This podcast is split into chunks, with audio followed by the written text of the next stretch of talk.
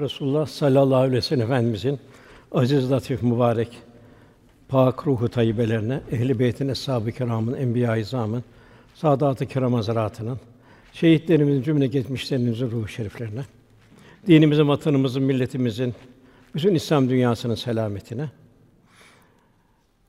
Bu vesileyle bir Fatiha-i Şerif, üç İhlas. Efendim sohbetimiz Enfal suresindeki ayetlerin muhtevası üzerinde. Yani Cenab-ı Hak'ta bir dost, bir kul olabilmek. Cenab-ı Hak insanı eşrefi mahlukat olarak yarattı. Ve istidatlar verdi. Nefahtü fihi min ruhi buyuruyor. Kendinden vasıflar verdi. Bu vasıfları, nefsani arzuları kul bertaraf edecek. Ruhani istidatları inkişaf ettirecek. Kendisini ihsan, irfan, ilahi kameranın altında olduğunu şuuru içinde olacak. Bu şekilde Cenab-ı Hakk'a dost olacak. Bedir Harbi İslam'ın küfre karşı ilk galebesi. Cenab-ı Hak ihlasa göre yardım etti. İhlasa göre bin melek, üç bin melek, beş bin melek gönderdi. Müslümanın sayısı çok azdı. imkanları çok azdı. Hatta Bedre gelene kadar bir devi üç kişi kullanıyordu sırayla nöbetle. 150 kilometre yolu. Bu kadar bir meşakkatliydi. Cenab-ı Hak büyük bir zafer ihsan etti. Bedir günü bu Sa'd bin Ebi Vakkas ve Ensar'dan birisiyle beraber ganimet toplamaya çıkmışlardı.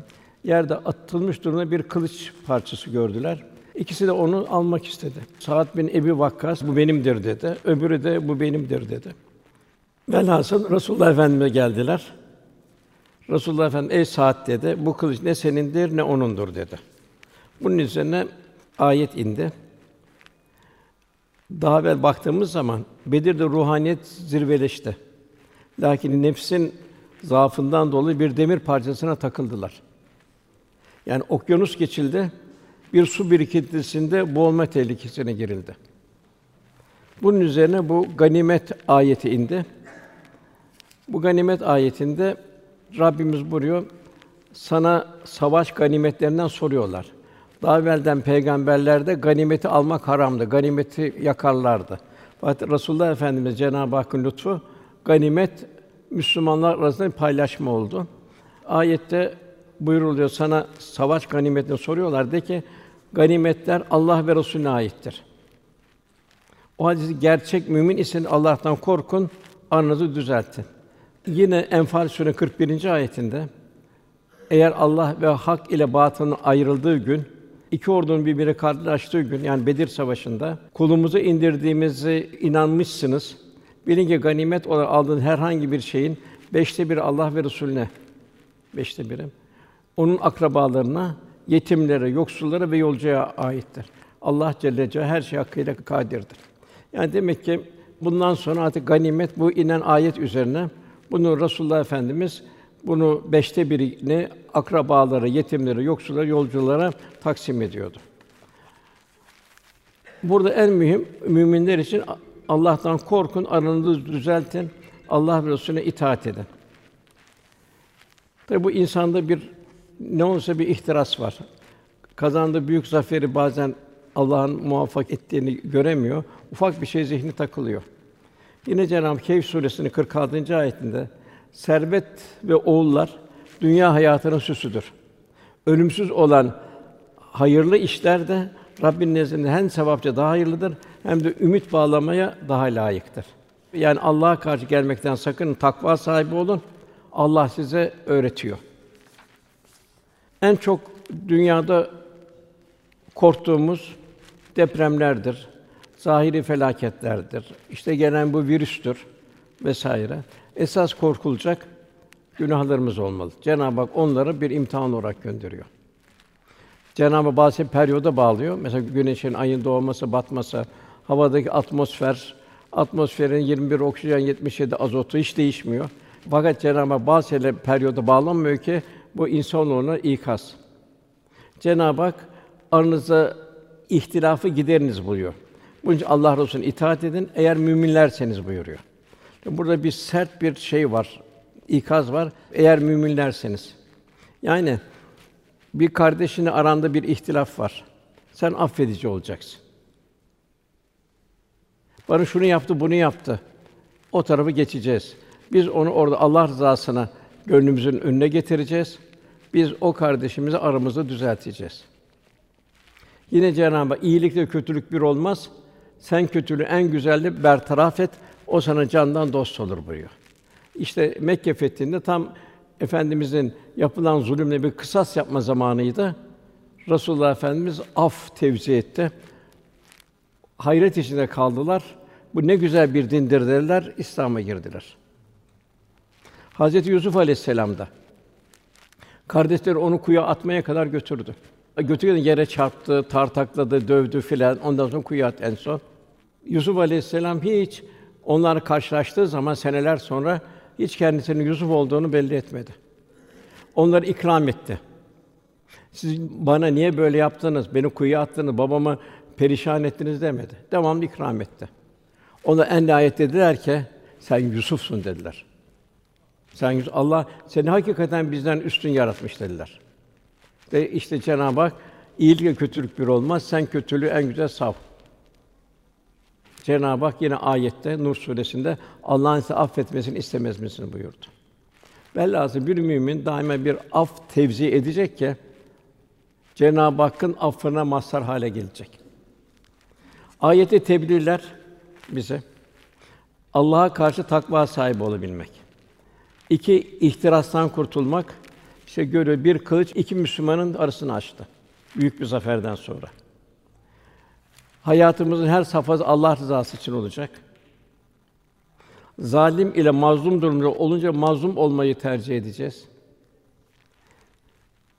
Dört müminlerin kendi arasını düzeltecekler. Hatta düzeltmeye de biz vesile olacağız. Yani kardeşlik hukukuna dikkat edilecek. Affede affede affedilmeye layık hale gelecek inşallah. Kardeşin ehemmiyeti bakımından efendimiz daima sorardı. Niye sorardı? Mümin diyargâm olacak. Hodgam olmayacak. Bugün Allah için bir yetim başı okşadınız mı? Bir hasta ziyaretinde bulundunuz mu? Bir cenaze teşhinde bulundunuz mu? diye efendimiz bir boşluk istemezdi. Çünkü boşluk olunca daima vicdan zaafa uğruyor. Feyza feravte fensab ve ila rabbike buyuruyor. Bir hayır işi bitirdin, diğer hayır işine koşacaksın. Arada boşluk olduğu zaman malayaniye gidiyor. Cenab-ı Hak istemiyor. Onun için Cenab-ı Hak yine ayette Ali İmran 100. ayette hep birlikte Allah'ın ipine yani İslam'ı sımsıkı sarılın, parçalanmayın. Ve Allah'ın size nimetlerini hatırlayın. Yine efendimiz buyuruyor, mümini mümine karşı durun bir parçası diğer parçası sımsıkı kenetleyen tutan binalar gibidir. Yine efendimiz buyuruyor, mümin birbirini yıkayan iki el gibidir. Yani bugün de bilhassa mümin kardeşliğine çok ihtiyacımız var. Ahlak bozuluyor. Bir takım problemler artıyor. Kavgalar çoğalıyor. Yine efendimiz buyuruyor Buhari ve Müslim hadis-i şerifi. Müminler birbirini sevmekte, birbirine acımakta, birbirini korumakta bir vücuda benzerler. Vücudun bir uzvu hasta olduğu zaman diğer uzuvları da bu sebeple uykusuzluğa ve ateşli hastalığa tutulurlar. Yine diğer bir hadis-i şerifte mümin başkasıyla ülfet eder. Mümin hoş geçirir ve kendisiyle ülfet edilir. Tersine kimseyle ülfet etmeyen, kendisi ülfet edilmeyen kişilerde hayır yoktur buyuruyor Resul Efendimiz. Yine arşın altında kalacak yedi kişiden biri de Allah için dost olanlar. Allah için, Allah rızası için. Ve bunu en güzel muhacir ensarda görüyoruz. Nasıl dost oldular. Her şeyini paylaşmaya kalktılar. Öbürleri de müstahni oldu. Allah bereket versin dedi. Sen bana çarşının yolunu göster veyahut da bana bir iş ver dedi. Ne olursa olsun haklı haksız demeden mümin kardeşimizin arasını düzelteceğiz. Allah'ın emri böyle. Böyle bir fitne, bir fesat ortadan kalkmış olacak. Mümin daima fitneleri, fesatları ortadan kaldıran kişi olacak. Fitneyi, fesat seyretmeyecek. Yine ayette buyuruluyor. Bakara 191. ayet. Fitne adam öldürmekten daha kötüdür. Yine Bakara 217. ayette fitne adamı öldürmekten daha büyük bir günahtır. Tabi bu fitneyi çıkarmak vesaire çok beter. Cenab-ı Hak vela tecessüsü buyuruyor. Yani suç arama da yok, şey arama yok. Mümin nasıl olacak? Cenab-ı Hak Rahman, ibadur Rahman yani Allah'ın rahmetini tecelli etti kullar yerde mütevazi olarak görürler. Kendini bilmezler, cahile sataştığı zaman da selam ederler geçer bir tebessümle. Bir şey yapmazlar, onu bir kavgaya vesaire gitmezler, selam ederler geçerler. Yani mümin daima fitneyi bastıracak. Ondan sonra sücceden ve kıyama seherlerde de secde ve kıyam halinde olurlar. Bu kardeşlik için şurada mühim bir hatıra efendimiz zamanında. Hazreti Bilal radıyallahu an zenci bir anneden doğmuştu. Ebu Zer de ona kızgınlık halinde ey kara kadının oğlu dedi. Bu efendimiz çok üzüldü ve Ebu Zer'e kızdı. Ebu Zer öyle bir şeye girdi ki pişmanlığa, nedamete. Onu Mağrur bin Süveyd şöyle anlatıyor. Ben Ebu Zer üzerinde değerli bir elbiseyle gördüm. Aynı elbiseden kölesi üzerinde de vardı. Kendisi bunun sebebini sordum. Ebu Zer Rasulullah sallallahu aleyhi ve sellem bir kişiye hakaret ettiğini ve onun annesinin siyahi olmasından dolayı ayıpladığını anlattı. Buna Nebi sallallahu aleyhi ve sellem şöyle buyurdu. Sen kendi cahiliye huyu bundan bir kimsesin. Onlar yani çalışanlar sizin hizmetkarlarınız aynı zaman sizin kardeşlerinizdir. Nasıl bir insanlık beyannamemiz? Allah onu sizin himayenize vermiştir. Kimin himayesinde bir kardeşi varsa kendi yediğinden ona yedirsin, giydiğinden giydirsin. Onları üstesinden gelmeyecek şeyler yüklemesin. Şayet yükleyecek olurlarsa kendilerine yardım etsinler. Bir de bugün dünyanın haline bakın. Bir harp olmadan bir beldede eğer menfaat varsa oranın halkını esir alıyor. İşte Suriye. Resulullah Efendimiz bir defasında hesabını müflis yani iflas etmiş kimdir biliyor musunuz diye sordu. Eshab aramızda müflis parası malı olmayan kimsedir. Efendim şöyle buyurdu. Şüphesiz müminin müflisim kıyamet günü birçok namaz, oruç, zekat, ibadetlerle gelir. Fakat o iftira etmiştir, gıybet etmiştir vesaire etmiştir.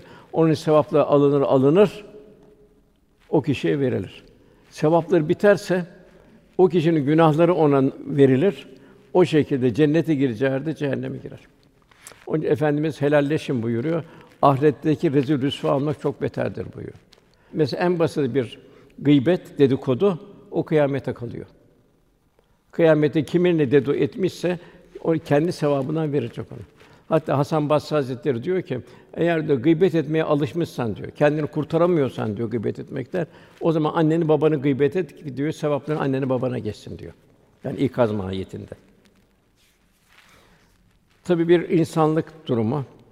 Efendimizin tabi zevceleri var. O her zevci bir sebeple, bir siyasi sebeple almıştır. Ayşe validemiz Resulullah Efendimizle beraber olurken bir gün de Safiye dedi böyle eli böyle yaptı, boyu küçük demek istedi. Ya Resulallah, işte bak diyor Safiye küçük dedi.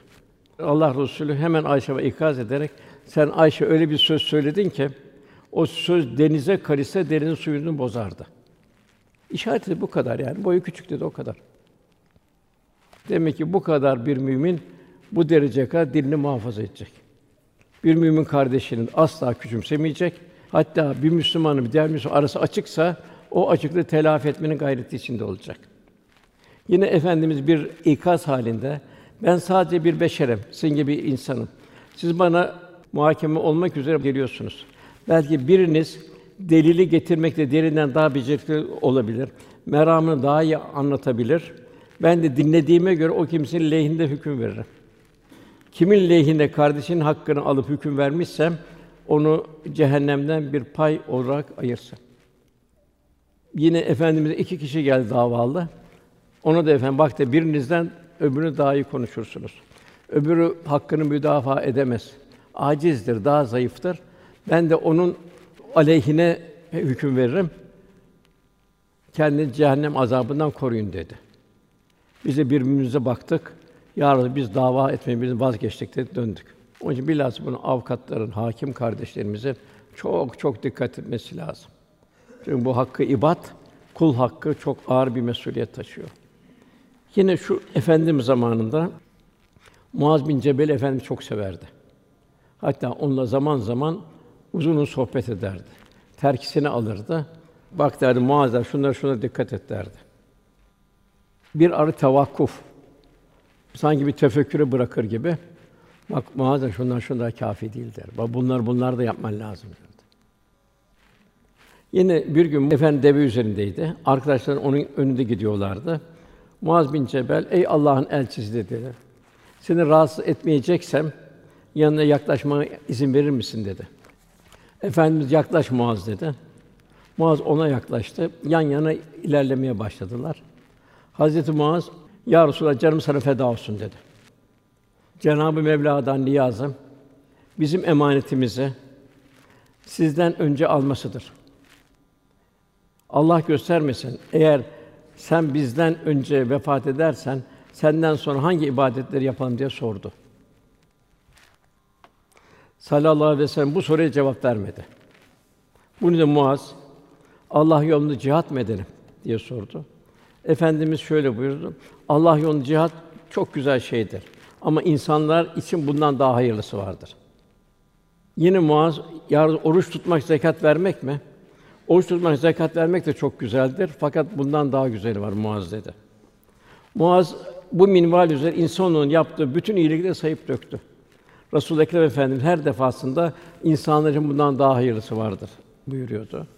Hazreti Muaz anam babam canım sana feda olsun ya Resulallah dedi. İnsanlar için bundan daha hayırlı ne olabilir dedi. Efendim ağzını gösterdi. Hayır konuşmayacaksan susmak buyurdu. Muaz, Ya Resulallah konuştuklarımızdan dolayı hesap mı çekileceğiz diye sordu. Yani gıybet değil de boş laflar.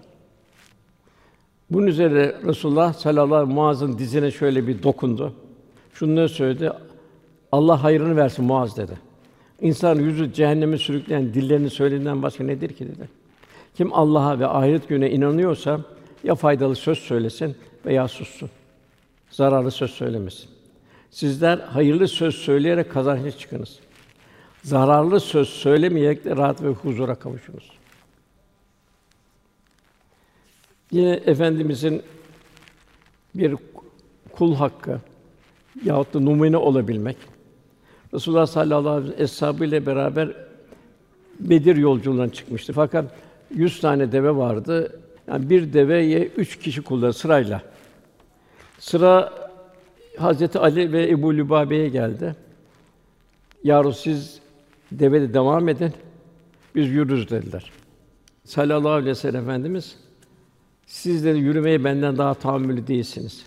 Ali ben de sevap kazanmanız sizden daha da müstahni değilim dedi. Ben de muhtacım dedi. Yani burada ne gör? Öndekiler daima güzel numune olacak. Hayatın her safhasında. Yine İyas bin Seleme babası da şöyle naklediyor. Hazreti Ömer çarşıya uğramıştı. Elinde bir asa vardı. Asayı bana doğru salladı. Tabii yollar dar. Müslümanın yolunu kapatma dedi. Yolunu aç dedi. Asa elbisemin ucuna geldi. Bir sonraki sene tekrar karşılaşınca Seleme hacca gidecek misin dedi. Gitmek isterim dedi. Bana o zaman 600 dirhem verdi. Bunlar hac yolunda kullanırsın dedi. Şunu bil ki bunlar sana salladığım asaya karşılıktır dedi. Tam da vurmadı yani. Hafif dokundu. Ey müminlerin emiri, bahsettiğin asa meselesi ben hatırlayamadım dedi. Hazreti Ömer ben onu hiç unutmadım buyurdu. Bir Hazreti Ömer radıyallahu bir İslam'dan evvelki durumunu düşünelim. Ne kadar sert, kaba vesaire. Hatta kardeşe bir tokat atıyor, yere seriyor. Bir de İslam'dan sonraki haline bakalım. Ne kadar incelik, zarafet, hak, hukuk, tevzi. Dicle'ye bir koyun düşse, yani bunu mesul Allah benden sorar. Geceleri kimsesizlerin, yalnızların kapısına erzak bırakıyordu. Hatta oradan oğluna da bu sütçü kadının kızını aldı. Sütçü kadın dedi ki kızına su koy dedi süte. Anne dedi, bilmiyor musun halife bunu haram olduğunu söyledi. Kızım dedi, halife bu saatte nereden bilecek dedi. Anne dedi halife nereden görecek ama Allah görmüyor mu dedi. Hatta Hazreti Ömer radıyallahu anh içeri girdi bu kızı kendi oğluna aldı. Ömer bin Abdülaziz de onun torunu oldu. Yine efendimiz vefatına yakın Eshab-ı Mescid toplayarak onlara şöyle hitap etti. Eshabım, nihayet ben de sizin gibi bir insanım. Aranızda bazı kimsenin hakları geçmiş olabilir. Ben herhangi kişinizin eline dokunmuş isem işte tenim. İşte sırtım, gelsin hakkını alsın dedi. Yani kimin sırtını vurmuşsam işte sırtım dedi. Gelsin bunu kimin malından sevmem bilmeden almışsam işte malım o da gelsin alsın dedi. Nasıl bir dünyayı bir adalet, bir hukuk tevzi. Bundan sonra ayette beş ayet geliyor bundan sonra. Demek birincisi kardeşlik. Mümin bir müminle arasında affedici olacak eğer kendisine affedilmesini istiyorsa. Ondan sonra gelen ayetler bu Allah'a dost olan kişilerin sıfatları. Müminler ancak Allah zikrediği zaman kalpleri titreyen. Yani vecilet kulübü. İnsan nasıl bir dehşetli bir hadisede kalbi titrer. Demek ki Allah anıldığı zaman kalpleri titreyen. İkincisi kendisine Allah'ın ayetleri okunduğu zaman imanları arttıran. Üçüncü yalnız Rablerini tevekkül eden kimselerdir. Yine bu üç vasıfta bulunan kişinin diğer sıfatı ibadette onlar namazlarını bir huşu ile kılanlar, dost doğru kılanlar, kendine rızık olarak verdiğimiz şeylerden infak eden kimselerdir. Birincisi Allah zikredildiğinde kalbin titremesi. Bir takım zihnimize bilgiler alıyoruz tahsilde. Cenab-ı az bir ilim verdi. Kimyada, fizikte, insan ait ilimlerde vesaire vesaire. Bunlar insan zihnine alıyor. Zihni bu okuduğu derslerin arşivi oluyor. Bu kâfi değil. Bunu kalbe indirecek. Eserden müstesir, sebepten müsebbibe, sanattan sanatkara daima aman ya Rabbi diyecek. Çünkü ilahi bir laboratuvar. Dehşetli bir laboratuvar. Kevni ayetler dolu. Her şey bir insana ibret vermeyen bir tek şey bile yok. Karıncaya bak, deveye bak. Mikroya bak, bir atoma bak, makroya bak. Toprağa bak, suya bak vesaire. Her şey bir ibret. İşte bunlardan kul ders alacak. Allah ibretleri niye gösteriyor? İşte ilahi azameti düşünecek, ilahi kudret akışlarını düşünecek, ilahi sanatı müşahede. Aman ya Rabbi kalp titreyecek. Ne buyuruyor Rabbimiz? Onlar ayaktayken, otururken, yanları üzerindeyken zikrederler. Kalp alim nasıl olacak? Onlar göklerin ve yerin yarını derinden derin tefekkür ederler. Ya Rabbi sen bu alemi, gökyüzünü, yeryüzünü içine boş yere yaratmadın derler. Sen Subhansın derler. İlahi sonsuz bir azamet sahibisin. Bizi cehennem azabından koru derler. İşte kalbi titremenin bir durumu bu. Tabi bu duyuşa gelmek kalbin sanatı. Yani bilgilerin sanatı değil, kalbin sanatı. Mevlana Hazretleri Selçuk Üniversitesi'nin dersi amidi en yüksek seviyedeydi. Fakat o hale hamdım diyor. Bir dervişle Şems'in Tibrizi ile karşılaştığında o zaman oradan ne aldı? Onun bilgisi Şems Tebrizi'nin bilgisi Mevla'nın bilgisi kadar yoktu. Ne aldı? Muhabbeti öğrendi ondan. Ondan sonra ufuklar açılıyor. Bir derinlik başlıyor. Duyuşlar değişiyor ve piştim buyuruyor. Ondan sonra Mevlana Hazretleri eserlerini vermeye başlıyor. Velhâsıl Cenab-ı Hak kullarım için ancak alimler Allah'tan gereği gibi korkar buyuruyor. Zihni bilgi almakla korkmaz. Kalbi bilgi almakla korkar. Onun için efendimiz buyuruyor. Ya Rabbi fayda vermeyen ilimden okumuş fakat Cenab-ı Hak'tan uzak, Cenab-ı Hak o ilim yaklaştırmamış. El ilmü la yenfa, fayda vermeyen ilimden. Yine misal olarak Cenab-ı Hak Cuma suresinde Tevrat yükümlü bunun onlara amel etmeyen durumunu bildiriyor. Ciltler kitap taşıyan merkepler durumu gibidir. Merkep üzerinde ne taşıdığını bilmez. Demek ki bilginin fiile geçmesi lazım. Bilginin duyuşlara geçmesi lazım. Bilginin kalpte ufuklar açması lazım. Sunat ve tulaatlara götürmesi lazım. Cenab-ı Hak bütün ilimlere Allah'ı tanıma yardımcı olması için halk etti. Onun için Cenab-ı Hak siz takva sahibi olursanız Allah öğretiyor ufukları açıyor. İkincisi Efendimiz buyuruyor, ürpermeyen kalpler. Demek ki kalp her gördüğü şeyde Cenab-ı Hak hatırlar. Şu suyu içerken hatırlayacak Cenab-ı Hak. İki hidrojen, bir oksijen. Bir bunlar kainatta serbest olsaydı yangın olurdu her zaman. Yangın olurdu, biri yanıcı, biri yakıcı. Hayat olmazdı. Bak iki tane dehşetli şeyden bütün mahlukat bu suyla hayatiyetini devam ettiriyor. Bir yağmur düşündürecek aman ya Rabbi. Nasıl o semada çıkıyor o sular buhar oluyor. Nasıl semada temizleniyor? Bir Akdeniz yukarıda geziyor. Cenab-ı Hak takdir ettiği zaman aşağı iniyor. Cenab-ı Hak okyanusları yağmur gibi yapmadı. Orada başka mahlukatlar yaşayacak. İnsanlar o deniz üzerinde yol olacak. Fakat yağmuru da öyle yaratıyor ki Cenab-ı Hak kul iltica edecek. Cenab-ı Hak bazen o yağmuru felaket olarak gönderir, sel olur. Bazen gönderme kuraklık olur. Demek kul daima Cenab-ı Hakk'a iltica halinde olacak. Bellas o kalp daima ürperecek. Kuraklık olduğu zamanda, sel olduğu zamanda ya normal aktığı zamanda Allah'ın azametini düşünecek, Allah'ın ikazını düşünecek. Cenab-ı Hakk'a daima bir ürperen bir kalp olacak. Yani kalp nefsi emmare olmayacak. Allah korusun. Yani nefsi emmare demek canlı cenaze demek. Farkında değil. La uksun bi yevmil kıyamet Cenab-ı Hak kıyamet and olsun. Yemin olsun kıyamete buyuruyor. Ve la uksun bin nefsil levame tutarsız nefis. Hesaba çekileceksiniz buyuruyor Cenab-ı Hak. Bir yapıyor, bir yapmıyor. Bırakıyor. Bir denge yok hayatında. Devamlı telvin oynuyor. Renkten renge giriyor. Üçüncü doymayan nefisten. Bize Cenab-ı Hak öyle bir hazine verdi ki İslam hazinesi. Dünyada huzur, ahirette huzur.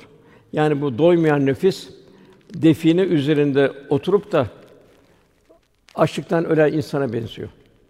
Fucur ruhani hayata zehir serper. İnsanlık aynı okyanus ortasında dümeni kırılmış bir gemi gibi. İhtiraslar kalpleri köreltiyor, gözler ama haline geliyor. Fanini unutuyor. Sanki ölüm kendine gelmeyecek. Dünya geliş, gidişin hikmetini kavrayamamış ve kimin mülkünde olduğunun farkında değil. Kim dünyayı kendisi getirdi? Kim veriyor rızkını? Hatta bak hayvanların rızkı bir iki rızkı vardır. İnsanın rızkı o kadar bol ki. Hayvanlardan rızkı var, denizlerden rızkı var, topraktan rızkı var. Her mevsim ayrı ayrı rızkı var. Bak insan nankör. Cenab-ı İnsan suresinde ya şükredici ol veya da nankör ol buyuruyor. Dördüncüsü icabet edilmeyen duadan ya Rabbi sana sığınırım. Dilde kalmış, amele geçmemiş bir dua. Cenab-ı Hak bilen tövbeten nasuha buyuruyor. Yani bir pişmanlık, gözyaşı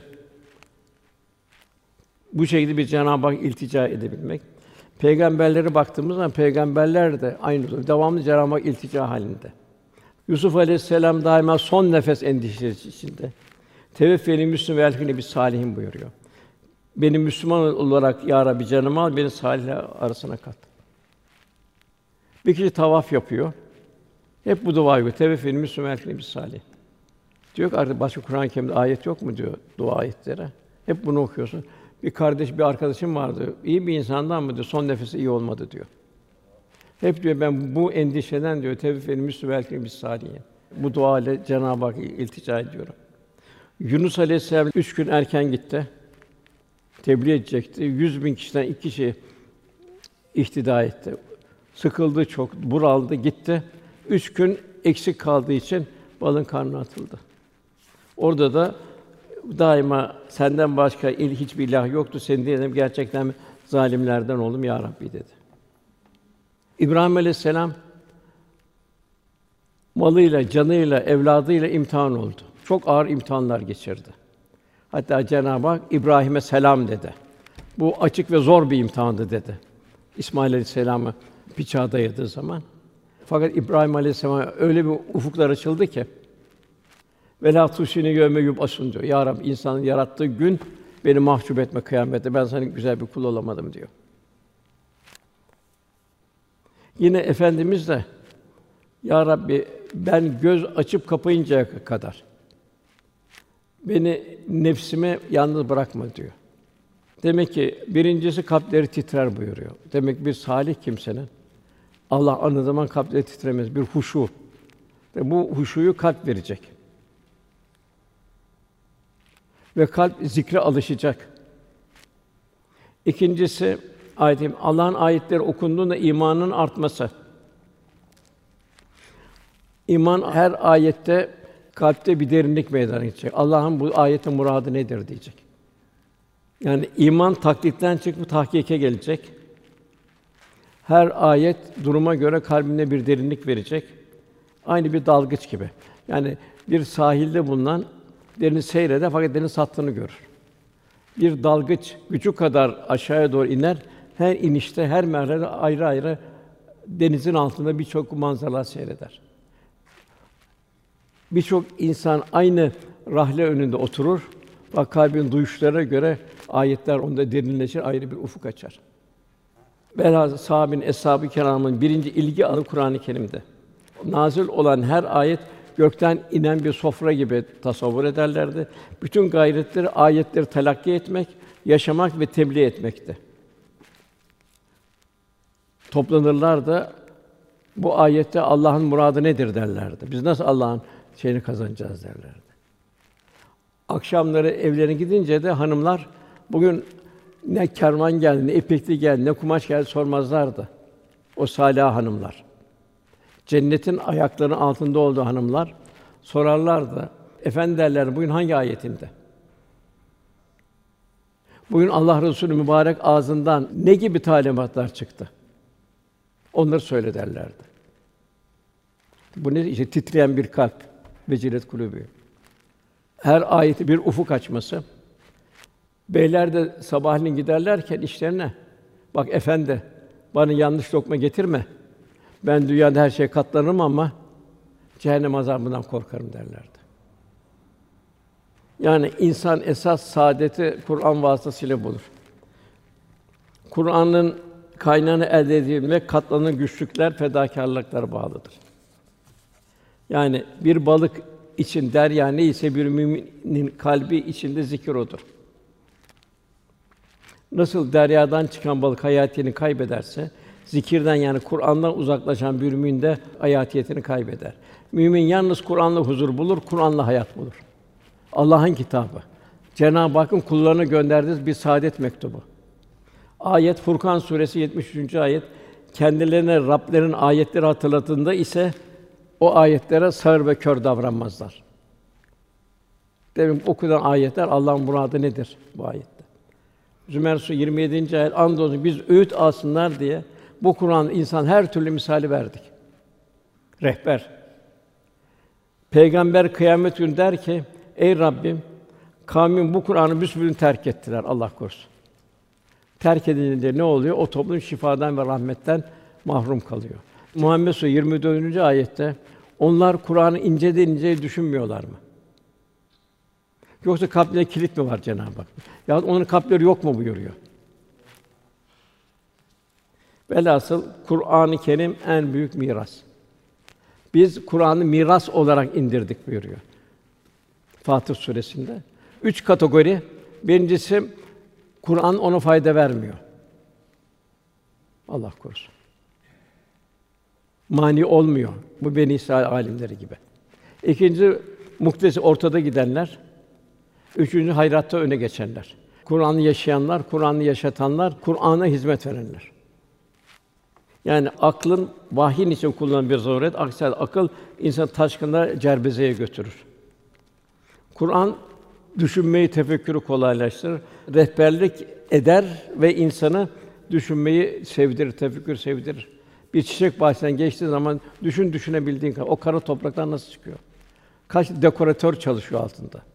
Kaç boya ustası, kolorist çalışıyor? Burada bir karın içinde bile bir kardelen çiçeği çıkıyor. Her mevsim ayrı ayrı. Her mevsim çıkınca insan bir tebessüm ediyor. Nereden geliyor bu? İnsan Kur'an'la dolu zaman kemal bulur. Araf suresi 204. ayette Kur'an okunduğunda onu dinleyin ve susun ki size rahmet edilsin. Yine efendim bu iki kişiye gıpta edilir. Biri Allah'ın kendine Kur'an verdiği kişidir. O kişi Kur'an ile gece gündüz meşgul olup onunla amel eder. Daima bir işe karşı Allah'ın ayetleri nasıl bu hususta? Resulullah Efendimiz sünnetleri onu şerh edici durumda. Diğeri Allah'ın kendi mal verdiği kimse o gece, gece gündüz bu malı Allah'ın infak eder. Allah sözün en güzeli birbirine uyumlu ve bıkmadan tekrar okunan bir kitap olarak indirdi Kur'an-ı Kerim'i. Rablerinden korkanların bu kitabın tesirinden tüyleri ürperir. Derken hem bedenleri hem gönülleri Allah'ın zikrine ısınır ve yumuşar. İşte bu kitap Allah'ın dilediği kendisiyle doğru yola ilettiği hidayet rehberidir. Allah kim de Allah'ını saptırırsa artık ona da yol gösteren olmaz. Hidayet Allah'tan. Demek ki Cenab-ı Hak çok iltica etmek lazım. Nefsin şerrinden de koruyabilmek kendimizi. İbrahim Dusuki Hazretleri Allah dostundan o şöyle buyuruyor. Kur'an okumak isteyen kimse evvela dilini kötü ve çirkin sözlerden temizlesin. Yani hem Kur'an okuyor hem de gıybet ediyor. Olmuyor. İbrahim Ethem Hazretleri bir sarhoş kusuyor böyle. Kusarken e, gidiyor o sarhoşun ağzını temizliyor, yıkıyor ağzını. Diyorlar ki bir Horasan derviş senin ağzını yıkadı. Sen kusmuk içindeydin dediler. Horasan dervişi dedi ki Allah'ı zikredecek bir ağzın böyle bir çirkinlik içinde olması yakışmaz dedi. Bana giran geldi dedi. Ondan temizledim dedi. Rüyasında diyorlar ki sen onun ağzını temizledin, Allah da senin kalbini temizledi. Demek ki Kur'an okumak isteyen kim evvela dilini kötü ve çirkin sözlerden temizlemelidir. Kur'an tesir etsin.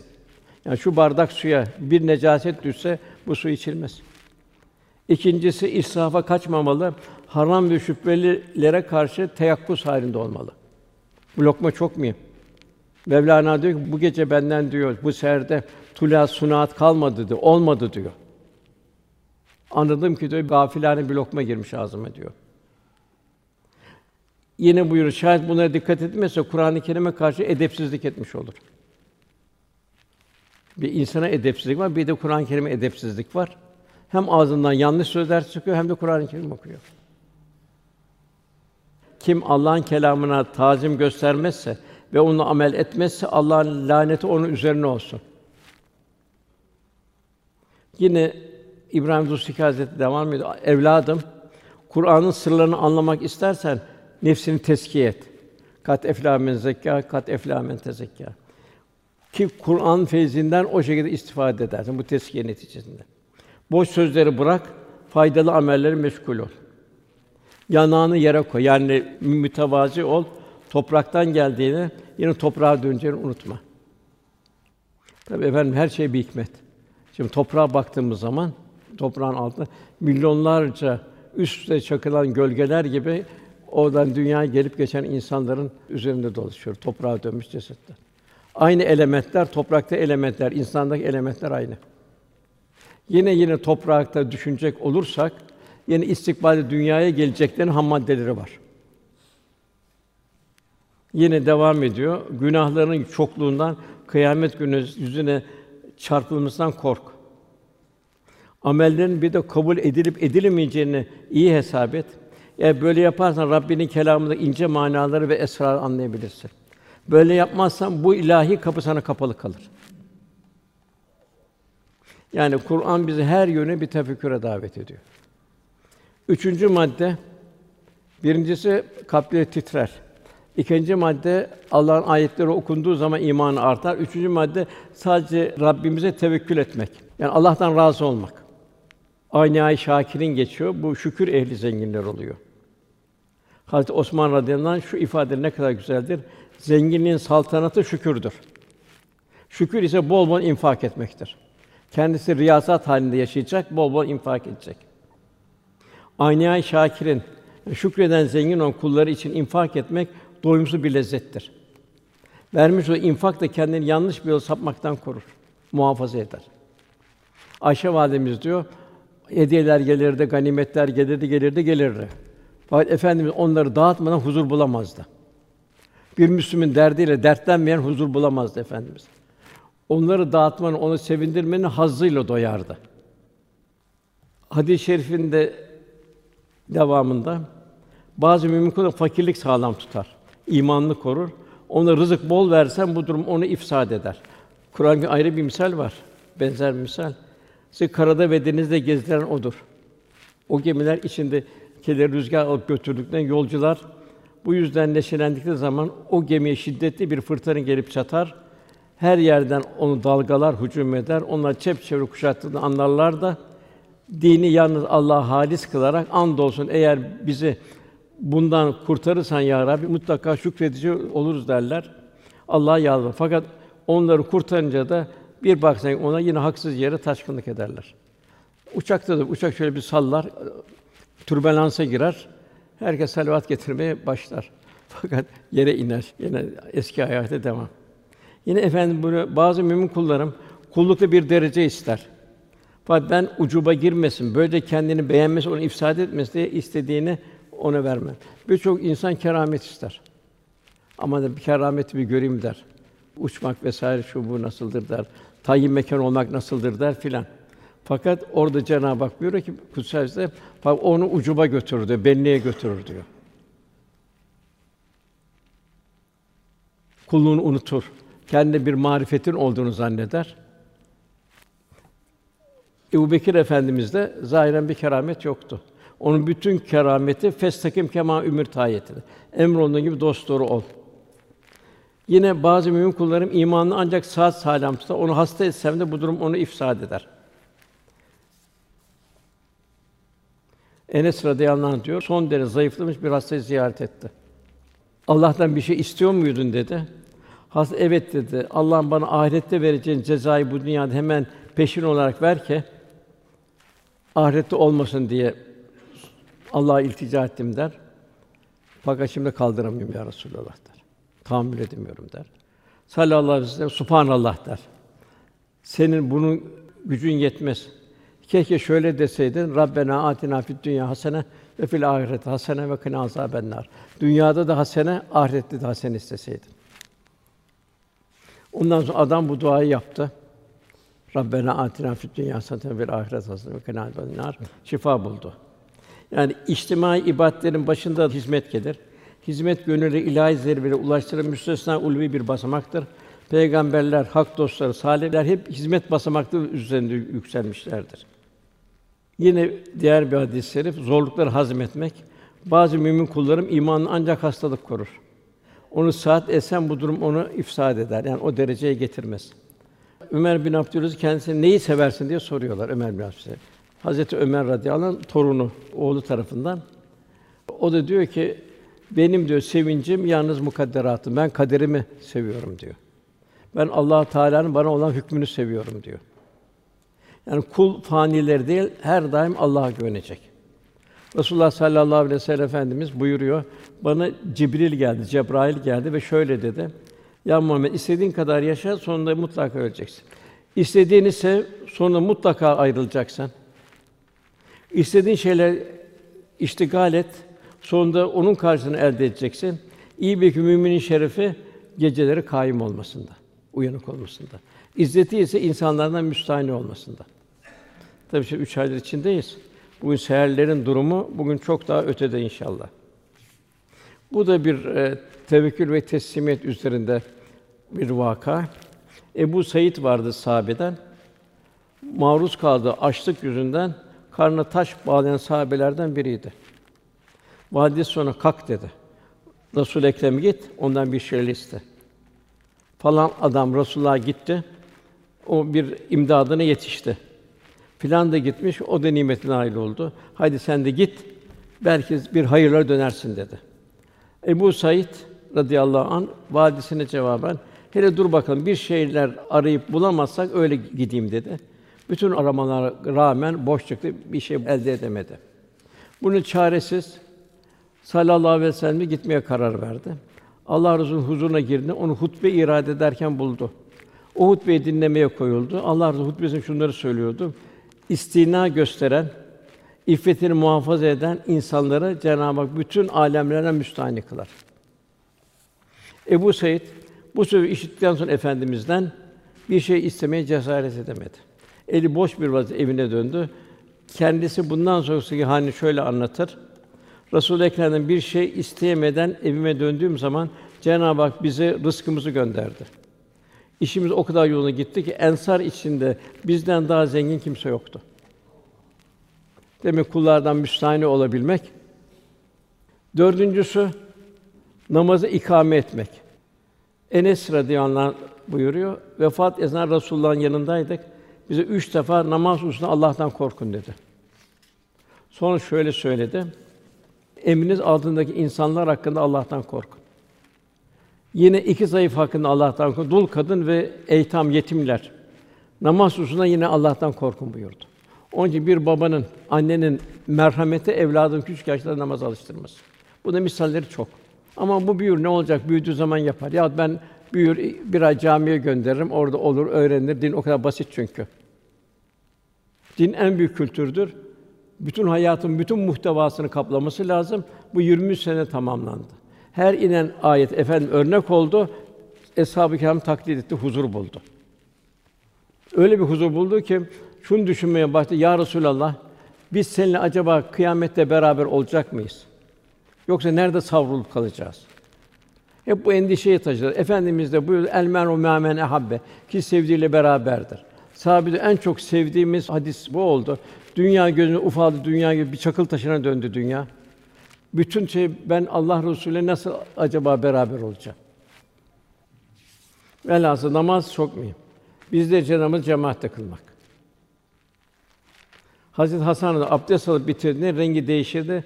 Bunun sebebi sorulduğunda şöyle buyurdu: Yüce Arş'ın sahibinin huzuruna girmek isteyen kişinin hakkı renkler renge girmesidir. Tabi bu çok yüksek kalbin sanatı bu. Cenab-ı ne buyuruyor? Yahsülü ahire buyuruyor. Bir mümin bir ahiret endişesi içinde olacak daima. Allah benden razı mı değil mi? Yine efendim çok hadis-i şerifler var. Yine namaz usulü o Müddessir suresinde günahkar size şu yakıcı ateşe sokan nedir diye uzaktan sorarlar. Onlar şöyle derler, biz namaz kılanlardan değildik. Allah korusun felaket. Bir insan sevdiğini ne kadar merhametliyse, ne kadar seviyorsa, sevdiğinin birinci göstergesi onu namaza davet etmesi. Namaz hakkında ayetler çok. Şu ayet de çok mühim. Araf 31. ayet. Ey Adem oğlu her secde edildiğinizde güzel elbiseler giy. Niye? Allah'ın huzuruna çıkacaksın. Ona göre yani pasaklı şekilde çıkmak ki dağınık şekilde Cenab-ı Hakk'ın huzuruna çıkmanın bir halini yaşa. Ondan sonra ikinci fasıl yiyin, için fakat israf etmeyin. İsraf bir felaket. Nedir israf? Aşağılık duygusunu bastırma hareketi. Geometriyle, şekille kendini üstün gösterme. Çünkü Allah israf eden sevmez buyuruyor. Gelişi güzel namaz kılan için riya vesaire febelül musallin buyuruluyor. Demek ki Allah'ın indindeki en keriminiz takva sahibi olanı. Bu bir köleye indi. Bir köle Medine çarşısında satılıyordu. Tabi İslam bir köleliği kaldırma tarafına gitti. Sonunda kaldırıldı. Köle dedi ki Müslüman olan bir köleydi. Güçlü kuvvetli bir köleydi. İki şartım var dedi. Amadeyim o zaman dedi. Beni isteyen satın alsın dedi. Ücretim dedi. Bir ezan okunduğu zaman Mescid-i Nebevi'ye gideceğim. İki Allah Resulü'nün arkasında namaz kılacağım. Birisi o köleyi satın aldı. Şartı kabul etti. Cez ve incizap kanunu. Efendim mescide her girdiğinde o köleyi arardı. Çünkü kalpler arasında muhabbet bir ceyran hattıdır. Bir gün göremedi. Efendi nerede kölen dedi. Yani çok iş verdi ondan mı gelip hadi dedi ekabire zaman bir köle çok istiğfar ve küçük görüldü. Şimdi köleyi ziyaret edeceğiz dedi. Yine köleyi gördüm, yine sordu. Ya Resulullah sekarathanede dedi. Ölüm haninde. Hadi de tekrar gideceğiz. Vefat edene kadar gömülmesi ne kadar efendim hiç ayrılmadı. Mekkeliler dediler ki biz canımızı, malımızı her şeyi feda ettik fakat Allah Resulü'nün bu köleye itibarı bizden daha fazlaydı. Nedir hikmeti dediler. Ensar dedi ki Medineliler biz de canımızı, malımızı bezlettik. Fakat bu köleye Resulullah'ın itibarı bizden daha fazlaydı. Onun için bu ayetin inne ekremeke bindallahi etkâküm. Allah'ın en kerimliniz takva sahibi. Burada kölenin takvası nerede? İki şey takvası vardı. Bir namazını cemaatle kılması, iki Resulullah Efendimizle beraber olması. Yani en büyük nimeti o Resulullah'la beraber olmak görüyordu. Bizim için nedir bunun? Bizim için de daima her halimizde Resulullah Efendimiz bizim yüreğimizde var mı?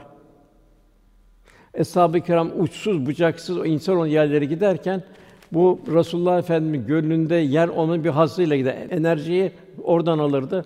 Bir yorgunluk, üşenme, bıkkınlık olmazdı.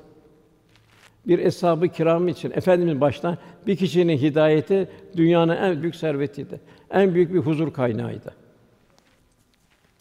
Beşinciye geldiğimiz zaman Allah'ın lütfettiği nimetlerden infakta bulunmak. Demek ki insan düşünecek ki Allah bana bu nimeti niye verdi? Bana verdi, ona vermedi. Demek o bana zimmetli. İnsan da bunu, hayvanda da bunu düşünecek. Allah bu kediyi, köpeği vesaire hayvanı benim için yarattı. Onlar çünkü cennet cehennem yok. Onlar sevki ilahiyle hayatına devam ediyor. Onlar da bize zimmetli. Bunu eshab-ı devrinde onlarla nasıl it, alaka edildiğini biz görüyoruz. Velhasıl infak edecek bir mümin. Peki nasıl infak eder? Kendisi riyazat halinde yaşayacak. Çünkü verdiğimiz nimetlerini hesaba çekileceksiniz buyuruyor. Kulül af buyuruyor, fazlasını ver buyuruyor. İşi var, gücü var, fabrikası evet onun döner sermayesi olacak, olacak ama kendini israf etmeyecek. Onu Allah yolunda infak edecek. Yine ayet var. Onlar kendi canını çekmesine rağmen yemeği fakire, yetime, esire verirler. Onu verirken de kendileri açken veriyor üç sefer. Bir minnet altında kalmayın diyorlar. Biz teşekkür etme zahmeti bulunmayın diyorlar. Bir esbabı mucibe gerekçe bildiriyorlar. Biz çünkü diyorlar Abu Sen Kamtarır o sert ve belalı günden korkarız derler. Yani lillah veriyorlar. Bir riya yok. Gönül hoşluğu da veriyor. Verirken bir haz duyuyorlar. Kendi aç olmasına rağmen veriyorlar. Cenab-ı Hak onları o günün şerrinden korur buyuruluyor. Yüreklerine bir sevinç verir buyuruyor. Bugün Müslümanların aile hayatı. Bugün maalesef aile müessesesine ciddi bir saldırılar var. Aileyi tahkim etmek vazifemiz güçlendirmek. Aile çözülürse dinde, vatanda zaafa uğrar. Neslin korunması ve yetişmesinde aile ihmal edilmesi kadar kötü bir şey yoktur. Aile bizim kalemizdir. İfsat hareketlerine uyanık olmak durumundayız. Bugün baktığımız zaman Ad kavmi, Semud kavmi, Kelmane kavmi, Lut kavmi bunlar edepsiz ahlaksızları bugün yaşanmaya başladı. Tekrar devir cahiliyet devrine döndü. Bugün de mümin İslami hayatın her safhasında İslami gayreti arttıracak. Aile demek nikah demektir. Yani nikah da iffet demektir. Erkeğin de kadının şerefi kıymeti nikah ile akdedilen ailede gerçekleşir. İki tarafeynin ikisinde Cenab-ı Hak adına söz vermesidir. Şimdi diyorlar ki bir kağıt parçası mı diyorlar. Nikah diyor. O kağıt parçası ne olur diyorlar. O kağıt parçası değil, iki tarafın Cenab-ı Hak adına söz vermesidir nikah. İffet insana mahsus bir keyfiyettir. İffetsizlik ise insanlık haysiyetinden uzaklaşmaktır. Ailenin kuruluşu, sevk idaresi korunması, mesken ve mektep olması ciddiye alınma durumundayız. Ailelerin temelleri takva üzerine atılmalıdır. Evlenmeye manisi olan bekarları evlendirmek önce anne babanın sonra toplumun bir vazifesidir. İmkan olduğu halde evliliği geciktirmek şerre kapı açmaktır. Vakıf ve derneklerin hatta varlıklı kardeşlerimiz evlenmek isteyip de evlenemeyen gençlerimize yardımcı olmalıdır. Ama burada küfür şarttır. Onda dikkat etmek lazım. Mizaçların karakterlerinin aynı olması lazım. Efendimiz buyuruyor bir kız dört sebepten alınır. Bakın müttaki takva olanlar tercih edin buyuruyor. Onun için muhterem Allah olsun pederimiz Musa Efendi her sene Üsküdar bahçe düğünler yapardı. Orada 10 kişi, 5 kişi, 20 kişinin düğünleri olurdu. Tabi bu adetleri canlandırmamız lazım. Yani evlilikte dindarlığı ve ahlak güzelliğinin öne alınması zaruridir. Evliliği zorlaştırmak fitne kapısı aralamaktır. Yani çok lüküs vesaire şu istemek. Mütevazi kurulur Cenab-ı Hak iş eşyanın geometrinin şeyiyle saadet olmaz. kalplerle saadet olur. Yani en hayırlı sadakayı cariye evliliğe vesile olmaktır. Erkek ya da kızlarımıza salih salih eş bulmak ve onunla evliliğine vesile olmak durumundayız. Mevlana Hazretleri diyor ki bir ayakkabı diyor, bir ayağı dar gelirse öbürünün faydası yoktur. Bugün maalesef gençler evli eş bulunduğunda kendi haline bırakılıyor. Bu da muvaffak olmuyor. Sonra gelip geçiyor, mahkeme kapılarına düşüyorlar. Evliliğin temelinde haram iş ve davranışlar atılmamalıdır. Nişan sonraki sanki nikahlanmış gibi beraber doğru değildir. Nikahların kıyılması lazımdır. Düğünlerde ihtilata dikkat edilmelidir. İsraf ve lüks düşülmemelidir. Lüks mekanlar, şatafatlı düğünler, patlatılan havai fişikler bunlar doğru değil. Bunlar harama yol açar. Efendimiz buyuruyor hepiniz çobansınız. Hepiniz sürüsünden mesulsünüz. Erkek ailesinin çobanıdır ve sürüsünden mesuldür. Kadın kocasının evinin çobanı, o da sürüsünden mesuldür. Ailede bir iş bölümü vardır. Erkek ve kadın fıtratları, istidatları, sıfatları birbirinden farklıdır. Herkesi yerli yerinde istihdam etmek gerekir. Resulullah Efendimiz onun için kadının ve erkeğin vazifesini siz çobansınız buyurarak ayırmıştır. Maalesef bugün internet, televizyon, bir takım akımlar aileden, evlilikten, annelikten soğutarak sokak ve dış dünyada kendisini teşhir etmeye sevk etmektedir. Sanki nadide bir çiçek kaldırımlarda ayaklar ezdirilmekte ve çiğnetilmektedir. Bu ne kadar hazin bir faciadır. Maalesef bugün nice kadınlar gösterişlerin esiri olmuş kalabalıklardan mütecaviz nazar ve tavırların insafına terk edilmektedir. Erkek ailesine kadar cömert ve merhametli olacak. Sizin en hayırlınız ailenize en güzel muamele bunuzdur. Eğer arada bir ihtilaf olursa ailenizin iyi huylarını düşünün buyuruyor. Kadına şiddet ve taciz gündemdedir. Bıçaklanan, yaralan, öldürülen kadın haberleri gazete doldurmaktadır. Boşanmalar artmakta, evlatlar sokakta kalmaktadır. Batı'da, Avrupa'da aile çökmüş, nüfus azalmaya yüz tutmuş. Kadın erkek evlilik dışı çirkinliklerin girdabında boğulmaktadır.